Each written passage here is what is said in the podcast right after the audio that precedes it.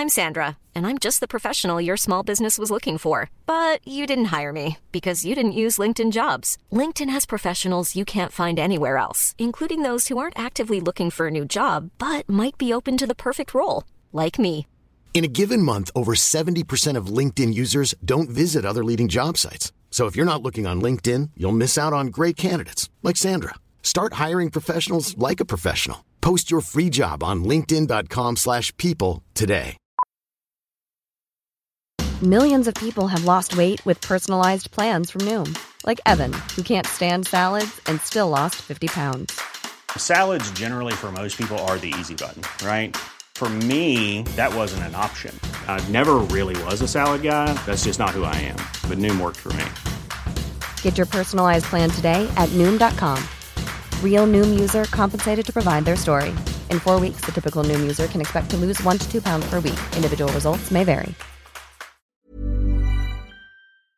Ever wanted to break out of your cubicle and into a business where you can call the shots? You Break iFix is looking for passionate self starters interested in a franchise opportunity in the booming electronics repair industry. At You Break iFix, we help reconnect people to the devices that they rely on so that they can get back to what matters most. This is a big responsibility, and from the moment you join our family, our franchisees are provided with the resources and support to bring affordable and convenient electronics repair to your community. Did we mention that with amazing partners like Samsung and Google, You Break iFix franchisees also have access to the highest quality parts and personalized training out there, as well as specialized tools? It's true.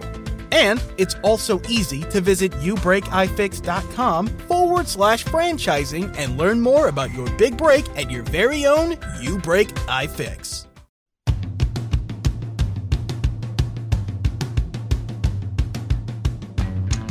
Now, welcome along to the Huddle Breakdown, the podcast that looks at the stats, XG, and performance of Celtic FC. The day that we all knew was coming has arrived. Rangers are the league champions. The 10 in a row is over, and it was all thanks to a performance that we all knew too well against Dundee United in a nil-all draw. Juco James is with me as always. We're missing Alan Morrison. He might arrive, he may not arrive. We are awaiting his presence, and if it doesn't turn up, sure we'll carry on without him anyway. James, how are you? I'm okay, given the circumstances. Yeah, it's been a weird week. A week that we all knew was coming. We knew in probably knew in November that this was going to happen, and at some stage. But at the same time, I was still found myself quite annoyed when it actually did happen because of the manner that it happened, because of that putrid draw against Dundee United in a performance that was exactly like we have had all year round. I, I was surprised at my response too. Um, I'd I'd uh, basically come to grips with it intellectually, pr- probably in October actually, October November that time period. I was probably a little more skeptical earlier than a lot of people, um, but yeah, it was. Uh, I had a more visceral emotional response than I thought I would, um, and I think I I think to your your point's a good one. I you know, analytically, when I, once I went back and I uh, kind of looked at the the game more closely that way, I think the performance was actually had a lot of things going for it. It was decent in some regards. Um, so I don't think it. I think it felt a lot worse than it was, and that the result was a lot worse than the performance. Mm-hmm. So it was one of those situations, and then you added into the you add in the context of it being for the clinch uh, for the for the losing the league. Um, you know, so I, I, I definitely felt it more. I think as a result, and uh, coming out of the game was more negative on the performance than I think it actually was. So I, I think that was kind of a common view. Yeah, we'll get into that performance in just a little minute, but obviously Rangers are the league champions now, and I did a video, my usual Monday agenda that came on Tuesday because I was a little bit busy, and I took a lot of stick from the Rangers uh, echelon of the YouTube fan followers. club. I actually, surprisingly enough, I actually have some regular uh, Rangers fans that actually follow the YouTube channel. It's, it's quite a strange one, but That's they because you're so were- handsome. Ex- well, that that must be it. It must be it. It's the only logical reason. But essentially, they weren't very happy with me because I didn't give Rangers enough credit. Right. Now this is this is a massive margin. This is a this is a margin. Hopefully by the end of the year might be a little bit smaller, but it it is a massive margin for the ten in a row season. You would have hoped that at least if Celtic went down, they would have went down on their hands and knees, uh, dying for this title. But that's not how it how it worked out. A part of me does think that Celtic and the shambolic n- nature of the season is partly to blame for this. But obviously, you do have to give Rangers credit because they were functional, they were well coached, and at times, especially in Europe, because that's only really when I've seen them, they have been quite good. Now, you did a breakdown on your Twitter account, which you also took a little bit of slack for, but essentially with Rangers, because some people, most Celtic fans don't really watch Rangers all that much, really, because number one, they don't want to. Number two, sometimes they're on at the same time. So, what are we looking at with this Rangers team? How good actually were they? So I, I, um, the way I, so the way I think about it is from an analytical perspective. Um, when you're talking about Celtic versus Rangers, if the, a significant chunk of both supporter groups are annoyed with you, you're probably pretty close to being right or in the neighborhood of being accurate or, you know, relatively effective in your analysis. So, um, one of the things that I got a lot of heat for uh, coming out of last season was my analysis suggested that Rangers were a lot better than a 13 point margin, and that a lot of the underlying uh, performance data suggested that it was a, actually quite close league and um, the relative contributors to or factors as to why they dropped points. I think they dropped um, what? Oh boy, it was either ten or thirteen points uh, post break last season, but their decline in underlying uh, metrics were, not bad. They were, they were marginally lower than they had been pre break. Um, scored one goal on 46 shots after the winter break. I mean, that's just ridiculous. That's mm-hmm. a you know a, a, a, absurdly low conversion rate that's unsustainable. They had a clustering of injuries where they had had pretty good injury luck pr- before the winter break. Uh, everyone got hurt then in January and February. Barisic, Davis, Jack, uh, even when and then Morelos had a ban, and even at the same time Defoe got hurt. So they they had a clustering of, as I call it, negative variants that all hit at once that even though their underlying performance data was pretty good, it wasn't resilient enough to, to, to prevent from being overwhelmed by all of those factors. And the, the argument I made on, um, I think it was yesterday, was basically that I, I think that the 20 point margin at, at present is a little wide, meaning that if you look at Rangers' performance levels from mid December till present in the league, um, you know, they've had some pretty positive variants, meaning that uh, I think they had eight games where their um, xG differential was was one or lower, and they only dropped four points over that period. That's just statistically. If you do a, mm-hmm. you know, again for the stats dorks, the probability dorks, if you do a Monte Carlo simulation of that kind of margin and and over eight games to only drop four points, that's you know, you can call it good luck, you can call it just variance, you can call whatever you want to call it. Uh, you know, the, the the Celtic Invincibles of 16, 17 um, had some good luck in there too. They had they had a game against Partick Thistle where they easily could have dropped points or lost, and and they ended up winning it. So, you know that that's that's why they call it that's football. Like in a, in a game or two, four, five, six, seven, eight, results can vary quite a bit from underlying performance, and that can be in a good way, depending on your perspective. You know, if it's your team, a good way, or in a, in a negative way.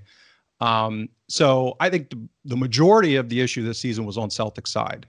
I mean, it was the yeah. the decision making on at, on Celtic side. I mean, there's there's no way to argue that Rangers haven't played extremely well this year. Um, I just think it's probably not quite as good as probably the consensus. I mean, the non-Celtic supporter consensus, whether it's in the yeah. media, the kind of the general media, or certainly amongst uh, Ranger supporters. Mm-hmm. Well, here's the thing: because of Steven Gerrard, the English media are going to jump all over this as well, and they're going to feed into the how good this Ranger side actually are. And look, uh, apart from the underlying performance and the actual the data to back up what's going on in the pitch, the results stand for themselves. Rangers haven't lost a game all year. Their goal difference compared to Celtic. Celtic have scored 65, Rangers have scored 77 goals against. Rangers have only conceded nine.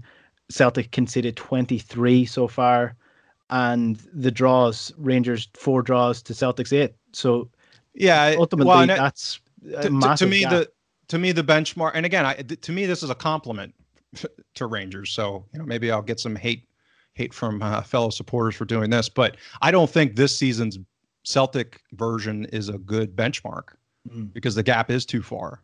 It is too wide. So I've been running a, a comparison analysis between this season's Rangers and the 16 17 Celtic side um, because obviously Rangers have a potential to go undefeated. Mm-hmm. Uh, in the league. So, I mean, obviously there's difference in cup performances in cups, but uh, when we talk about purely the league, you know, they track relatively close except for that period. I mean, if you look at the kind of mid December up until now, um, Rodgers' side performed a good bit better than this Ranger side.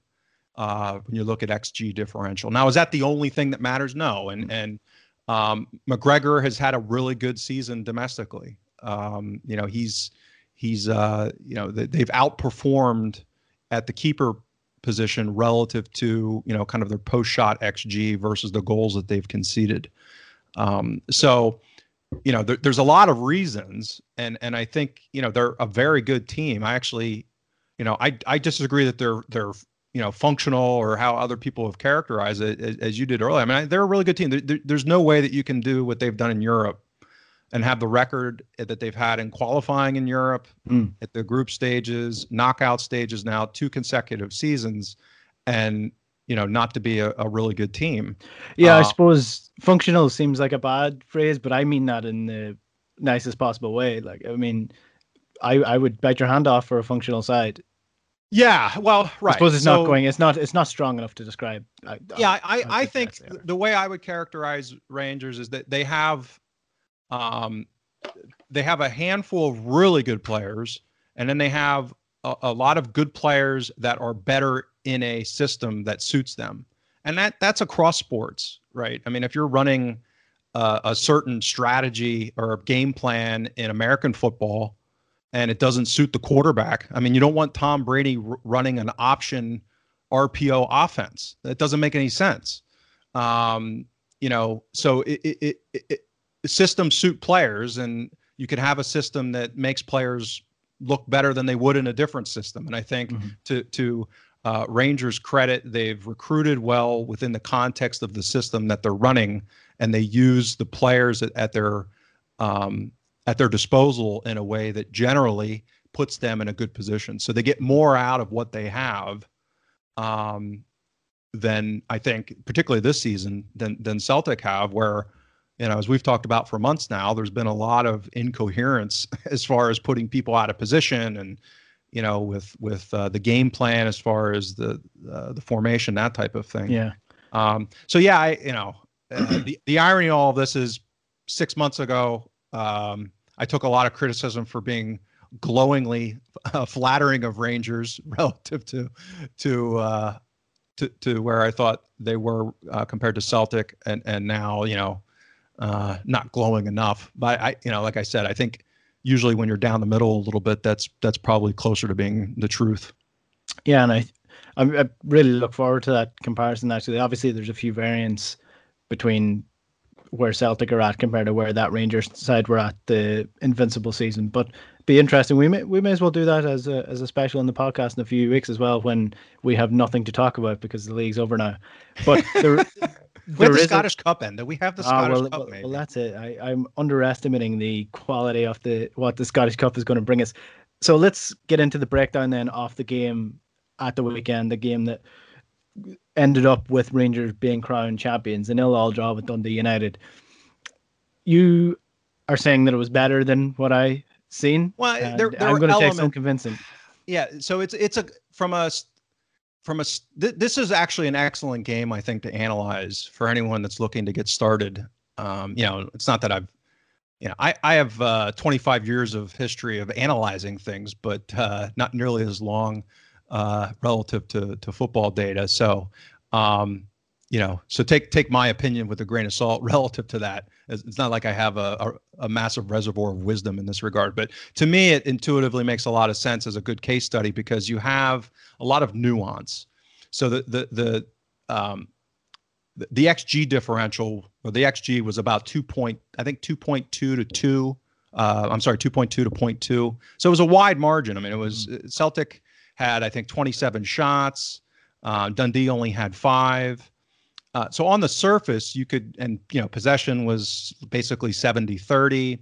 Um, so kind of statistically at the surface level, it looked like a controlled performance by Celtic and relatively bad luck, bad variance, or good keeper play from Siegrist, or some mixture of, of all the above. Uh, I thought uh, and, and, you know there was a lot more. You know the, the formation back to a four-two-three-one. Uh, it looked like Christie was at the right winger or inverted forward, however you want to call it. Um, you know there was some good link-up play from him and and uh, Kenny, which was nice. A lot of attacking play down the right, which hasn't been all that common. So I, I think there were a lot of positives, similar to the first game under um, Kennedy's tenure. Um, the problem I had is that a lot of the negative problems with Brown playing in the midfield and the 4 2 3 1 reemerged. And it wasn't as obvious, um, just like the first game against Dundee and Tannadice early in the season. There was a lot of similarity. Actually, that game, I think the the XG was like th- over three uh, to, to less than half for Dundee. Um, again, Siegrist had a big game, and we, we scored that late goal with a, a jetty to to pull it out one 0 But that game had the same characteristics in that there was a lot of transition space where Dundee's midfield had the ball, wide open space, and if they were better, they could have carved us open. Mm. And and I basically commented uh, at the time as part of why you know I was worried about Celtic, even though they had hadn't dr- really dropped much in the way of points at that point. Um, this week was even worse. So uh, the same kind of spaces were opening up, but I'll just use one stat to put this into perspective that I shared in my good, bad, the ugly thread. Um, they had 23 ball entries into our box in the game. Now, by itself, that you know, what does that mean? How do you put that in context? Well, if you take the six group stage games this season in Europa League and average out those six games, uh, the opponents, meaning Sparta Prague, Lille, and Milan, they averaged 23 entries in those six games. So we basically allowed a team of Dundee's level um, to have way too much threatening, attacking play, approaching our box in our final third uh, I think they had over 20 more passes than we've averaged in conceding to opponents in our final third. Um, so, you know, it's kind of been the long running narrative that I've had, which is these problems are manageable when you're playing a team of a certain level. Um, but, you know, you play a team like Sparta Prague, you get your throat ripped out. Mm-hmm. And that's what I saw again. It was kind of like a flashback to earlier in the season uh, where the transitions were just. I mean, there was one I some somewhere around a 20, 27th minute, I think, where Brown was over near the touch line, wide, and um, he passed it back, and then Bain played a ball out, a terrible ball that got intercepted around midfield, and McGregor and Brown both chased the ball. There was a, a quick ping pass, boom, boom, bypassed every. I mean, it was like they were playing pinball around our our defensive midfielders, and this is Dundee. I mean, Dundee United. I mean, and and it ended up with a a poorly executed cross to the back post that uh, probably uh, Welsh was out of position on two. and had it been a better cross with a better player, it would have been a clean header. I mean, it, mm-hmm. you know, so that that's the kind of sequence of play where we get we've been giving them up regularly against poor level poorer level opponents when we have these issues where they don't do anything with it because they're not good enough. But as soon as we hit a certain tier of opponent, you know, we get ripped apart. Yeah, and I think that was very evident in the second half, especially in the last or when you got to about the 50th to the 75th odd minute. It, the game really died a death in the last 15 minutes, but there was a stage where I was watching this, and the commentator obviously referred to the fact that Dundee were fighting. This was their game to get into the top six. They had to win this game, so this game made as mu- uh, meant as much to Dundee as it did to Celtic, maybe even more. Yeah. And watching that period, I was thinking to myself, you would think that Celtic were the team that were fighting for their place in the top six of the SPFL because they were being torn to shreds by two passes. That's all it takes to get Right. past the Celtic game. And I think that that's the thing that we were oh, we we al- we almost got past it in February when we started playing Soro in that position or playing and playing the diamond was that two passes no longer took Celtic's team apart. But in this game, it Right was back to it. literally one pass to the to the winger, one pass into the inside, and they were basically two on two with the defense. Uh, yeah, and and and two on two with Welsh as part of that. And again, you know, it, he's not Ajer, he's not Jullien, and that's no slight of him. It's just he's not there yet. Um, so yeah, it, it was, uh, you know, it, it was a disappointing game for me relative to what I had hoped maybe we might see from Kennedy.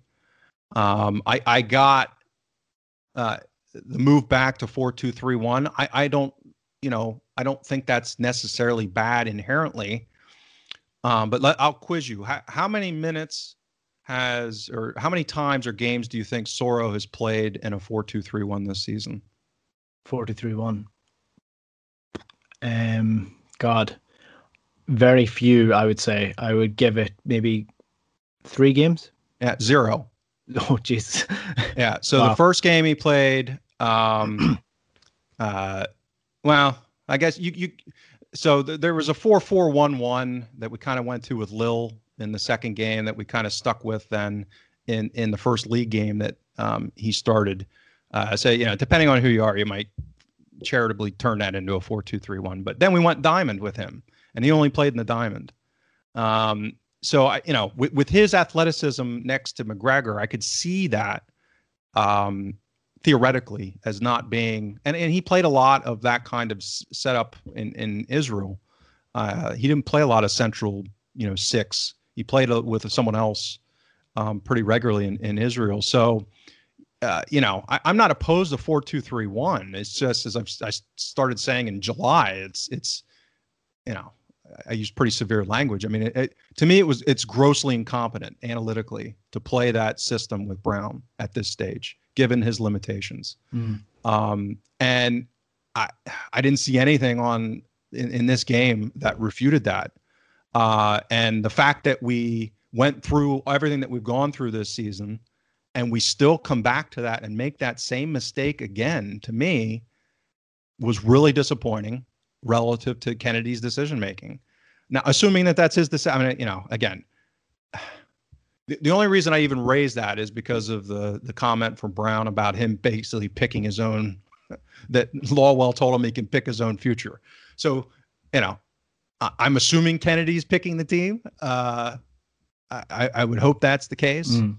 Uh, I don't I don't know why he wouldn't be, but uh, who knows at this point. Um, but yeah, you know, uh, as I've I've said in recent weeks, not my perfect uh, idea, but if you're going to play Brown, I think he needs that protection, and he needs to be central. And um, uh, you know, we'll come back to it probably in, in uh, one of our segments. But yeah, it was not a good sit- setup for him. Um, I think their put touches in the box were way above our season average conceded. So again, it was one of those situations where a better team easily could have scored. I mean, they could have scored a couple of goals. Yeah. Oh, easily. Um, whereas, you know, a better team it would have very likely have scored a couple of goals, if not worse. Mm.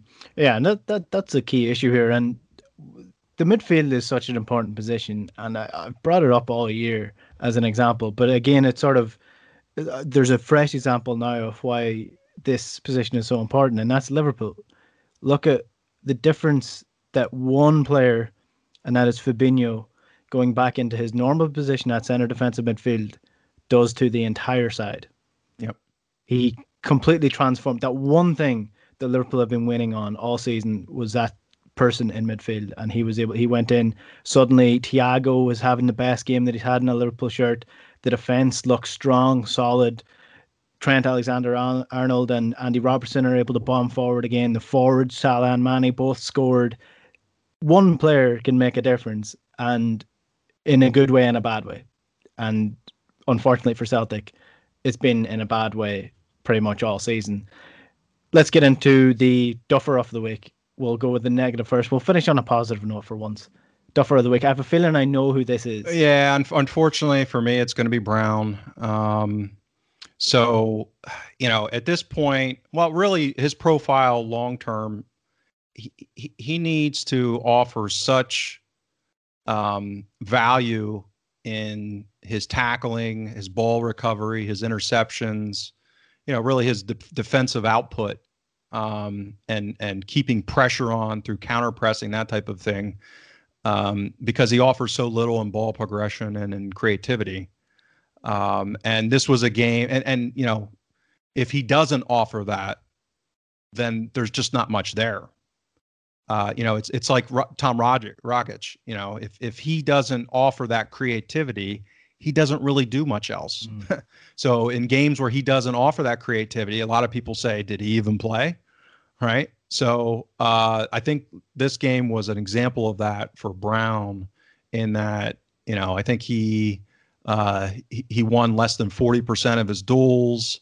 Um, he had only three interceptions uh, in a game where our box was bombarded, right? I've already talked about that. Um, he had zero clearances.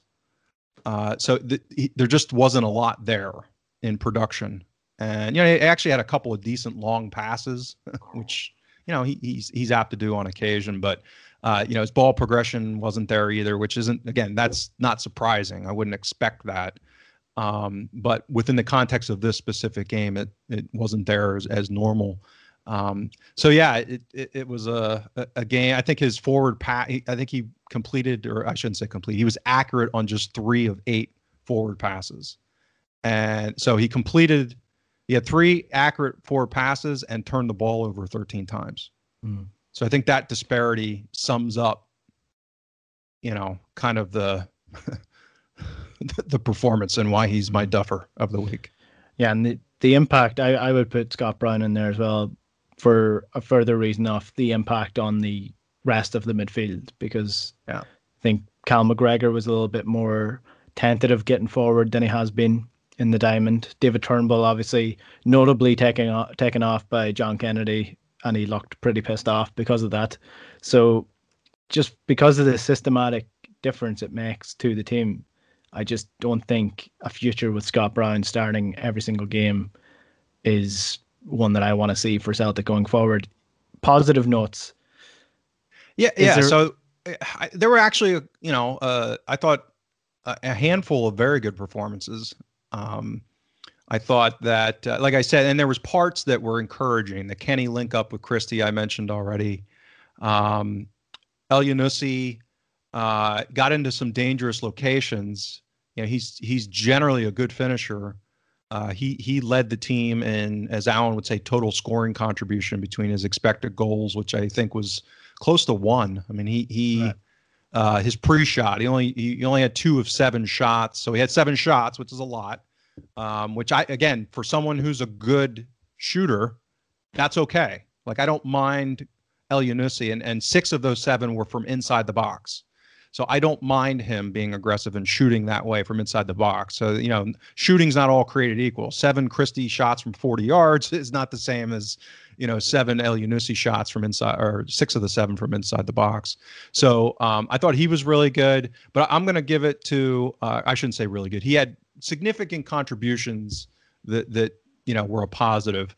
Um, I think the best performance after having looked at it a few times over the last few days was Ajer. Um, and I think Ajer, because our box was being bombarded more than usual, uh, he had five clearances. Actually, I have written down here. Uh, so he had 10 interceptions. He recovered the ball 24 times, five clearances, won 21 of 28 duels, and he was accurate on eight of 10 long passes. So, you know, in, in a game where uh, we were trying to get the ball forward, uh, you know, his, his ball progressions, I think he combined for uh, 12 uh, progressive passes and progressive runs. Uh, he was three. He won all three of his dribble attempts. So um, he even had some XA from the center back position. He had two key passes. So that, you know, from a center back, that's pretty, pretty good overall output. Mm-hmm. Um, and you know, he he did a really good job of uh, covering. I, I, think that's the one thing. His his pace really helps relative to um, you know a, a Welsh and a, and a Brown playing uh, with some of that ball chasing that takes place. Yeah, more and more, I'm just considering the future without Christopher Ajer at centre back as well, and he's standing out to me as just a, a top class, top quality centre back at the minute. And the fact that he's what he's twenty is he twenty two or twenty three? I think he's I only twenty two. Yeah, I think he's twenty two. I, am not sure he's, about that, but yeah, the crazy thing to me is he's always played, or almost, you know, when he hasn't had his cameos at right back, he's played as a left-sided center back, even though he's almost useless with his left foot. Yeah, uh, which is amazing. Like I, I he, developmentally, I, I, can't imagine how he'll uh, grow if he gets to play on the right side of mm. a of a system. Um, the, the one part of his game that I just find amazing, uh, almost from a you would think at some point. I mean, because he's he's played a lot of games now. Um, I don't think he's scored a single header from a corner, which, given his wow. height, is and somebody can check me on that. I, I if it, if he's done it, it's maybe one. Um, I'm not even sure he's scored a header in open play either. I'll have to check, but how bad he is in attacking headers is pretty remarkable. Yeah. Uh, but yeah, because he's good defensively in open play in aerial duels. That's the thing. He's he's borderline dominant when when you know uh, players are backing into him, um, you know, with long balls and that kind of thing. So it's just this nuance where he just has not been that great at, at attacking uh, uh, corners, that type of thing. Mm. Um, yeah, I I probably get a bit of stick for this, but I genuinely think Liverpool could do worse than get Chris Ajer in their in their side right now when they can for cheap. Because if Nat Phillips, who was going to sign for Celtic anyway, is good enough to start for Liverpool, then the p- current per- person who has European experience playing for Celtic and is vastly better than Nat Phillips is surely good enough. Yeah, and that's um, I, I think the issue there to me, he would almost, and I'm not equating the two players, obviously, um, from a level perspective, but to me, he would be a number two for um, Van Dijk. Yeah, he's the that, same. He's the same style of footballer. Yeah, ball player, dribbling yeah. out. Uh, you know, he's. I don't think he's anywhere near as good of a passer as Van Dijk, um, but he's probably a, maybe a little bit better of a dribbler. I mean, that's it's probably more of a toss up in in that respect. Um, so, but yeah, I, I think you know we're into this quandary now of um, price. um, I think I think it was in September there were reports that Milan tried to get him for a loan with an option to buy at 15 million. That, that sticks in my head. Um, so I, I think, given where the market's going or likely to go, you know, I think we might be disappointed with how much we get for him, given how good he is and probably what his upside is going to be. Mm. Um, yeah, but I yeah, think... I, I, agree. He's he's going to be a, a massive loss mm-hmm. if if it as it looks like he he departs this summer. Yeah, I think Celtic are going to get shafted right, left, and center for their transfers this year, or their transfers over the next couple of years because of the weak bargaining position that they're in at the minute. I I, I want to give a shout out to Jonjoe Kenny, who I thought was excellent um, in the first half at least, and quite good in the second half. If he could cross the ball, he'd be an excellent, but uh, an excellent right back. But such is life at Celtic. Do you have a stat of the day? Uh I the, the seven shots for Elyounoussi was again. I, I think um, that that's encouraging to me. Um, having as as I mentioned last week about uh, Edouard being on the ball so much, even though he didn't, you know, necessarily have a lot of production from it. Um, th- this is in the same vein, meaning that this is why I get encouraged that we're potentially. I mean, it's almost irrelevant right now, but um, because of the league being over, but we're we're so close to having uh, a coherent system.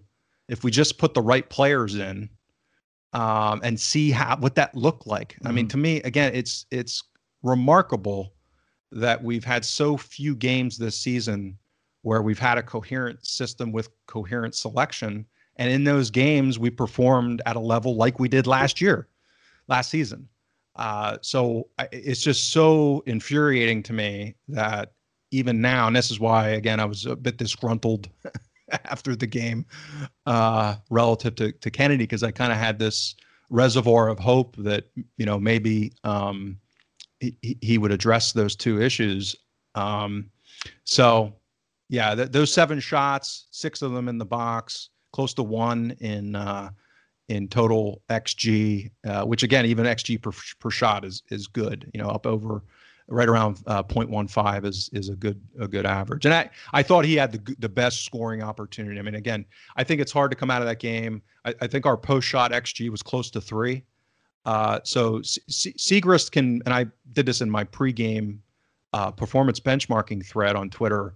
Is you know he's shown that ability uh, to win games, uh, even at his time at Dundee, where mm-hmm. you know a team can bombard I think he's faced the most shots in the in the league.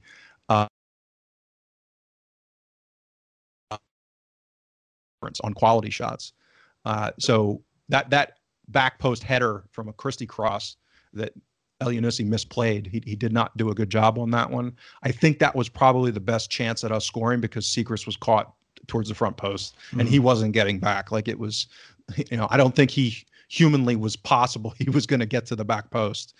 Um, so again, right position, good cross, good phase of play, just didn't quite come through. Fair enough. And the result of that game was nil nil.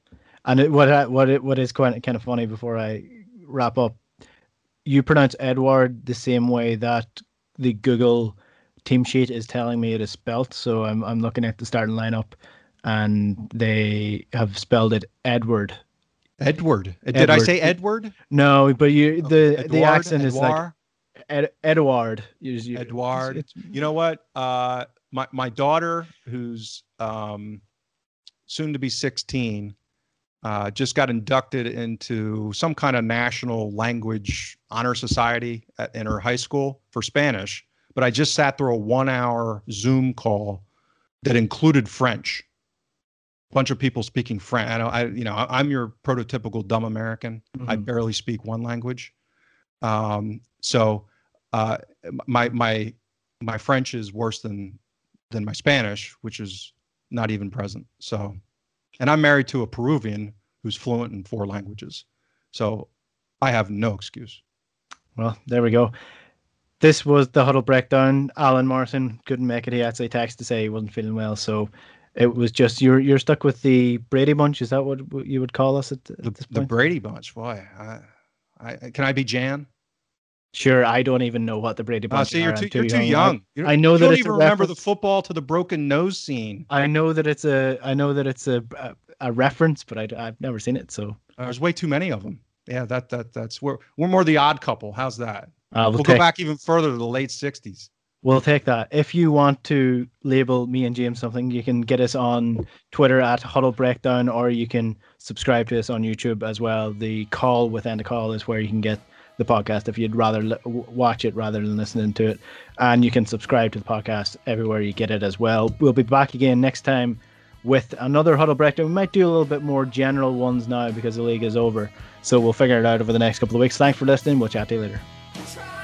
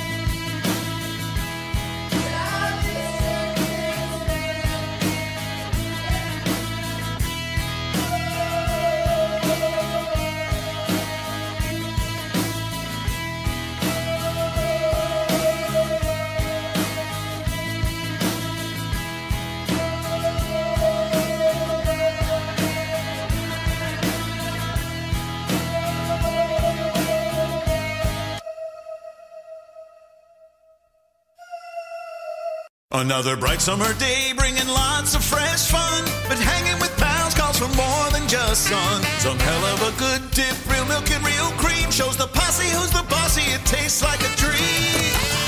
Pass around that dip. Pass the dip. Show them you know what to do with that chip. Just like old times, only way more lip. Prove that your flavor side just won't quit. Share the dip that starts with real milk and cream, not from oils or water. Not just good, Finally, a bed that senses snoring and automatically responds. Meet the Ergo Smart Base from Tempur-Pedic, our first system that detects snoring, then automatically adjusts by raising the bed.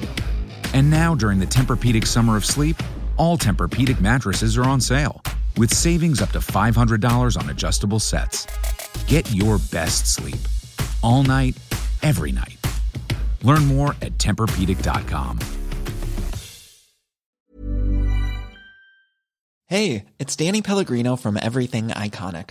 Ready to upgrade your style game without blowing your budget? Check out Quince. They've got all the good stuff shirts and polos, activewear, and fine leather goods, all at 50 to 80% less than other high end brands. And the best part? They're all about safe, ethical, and responsible manufacturing. Get that luxury vibe without the luxury price tag. Hit up quince.com slash upgrade for free shipping and 365 day returns on your next order. That's quince.com slash upgrade. Mom deserves the best, and there's no better place to shop for Mother's Day than Whole Foods Market. They're your destination for unbeatable savings, from premium gifts to show-stopping flowers and irresistible desserts. Start by saving 33% with Prime on all body care and candles. Then get a 15-stem bunch of tulips for just $9.99 each with Prime. Round out Mom's menu with festive rosé, irresistible berry chantilly cake, and more special treats. Come celebrate Mother's Day at Whole Foods Market.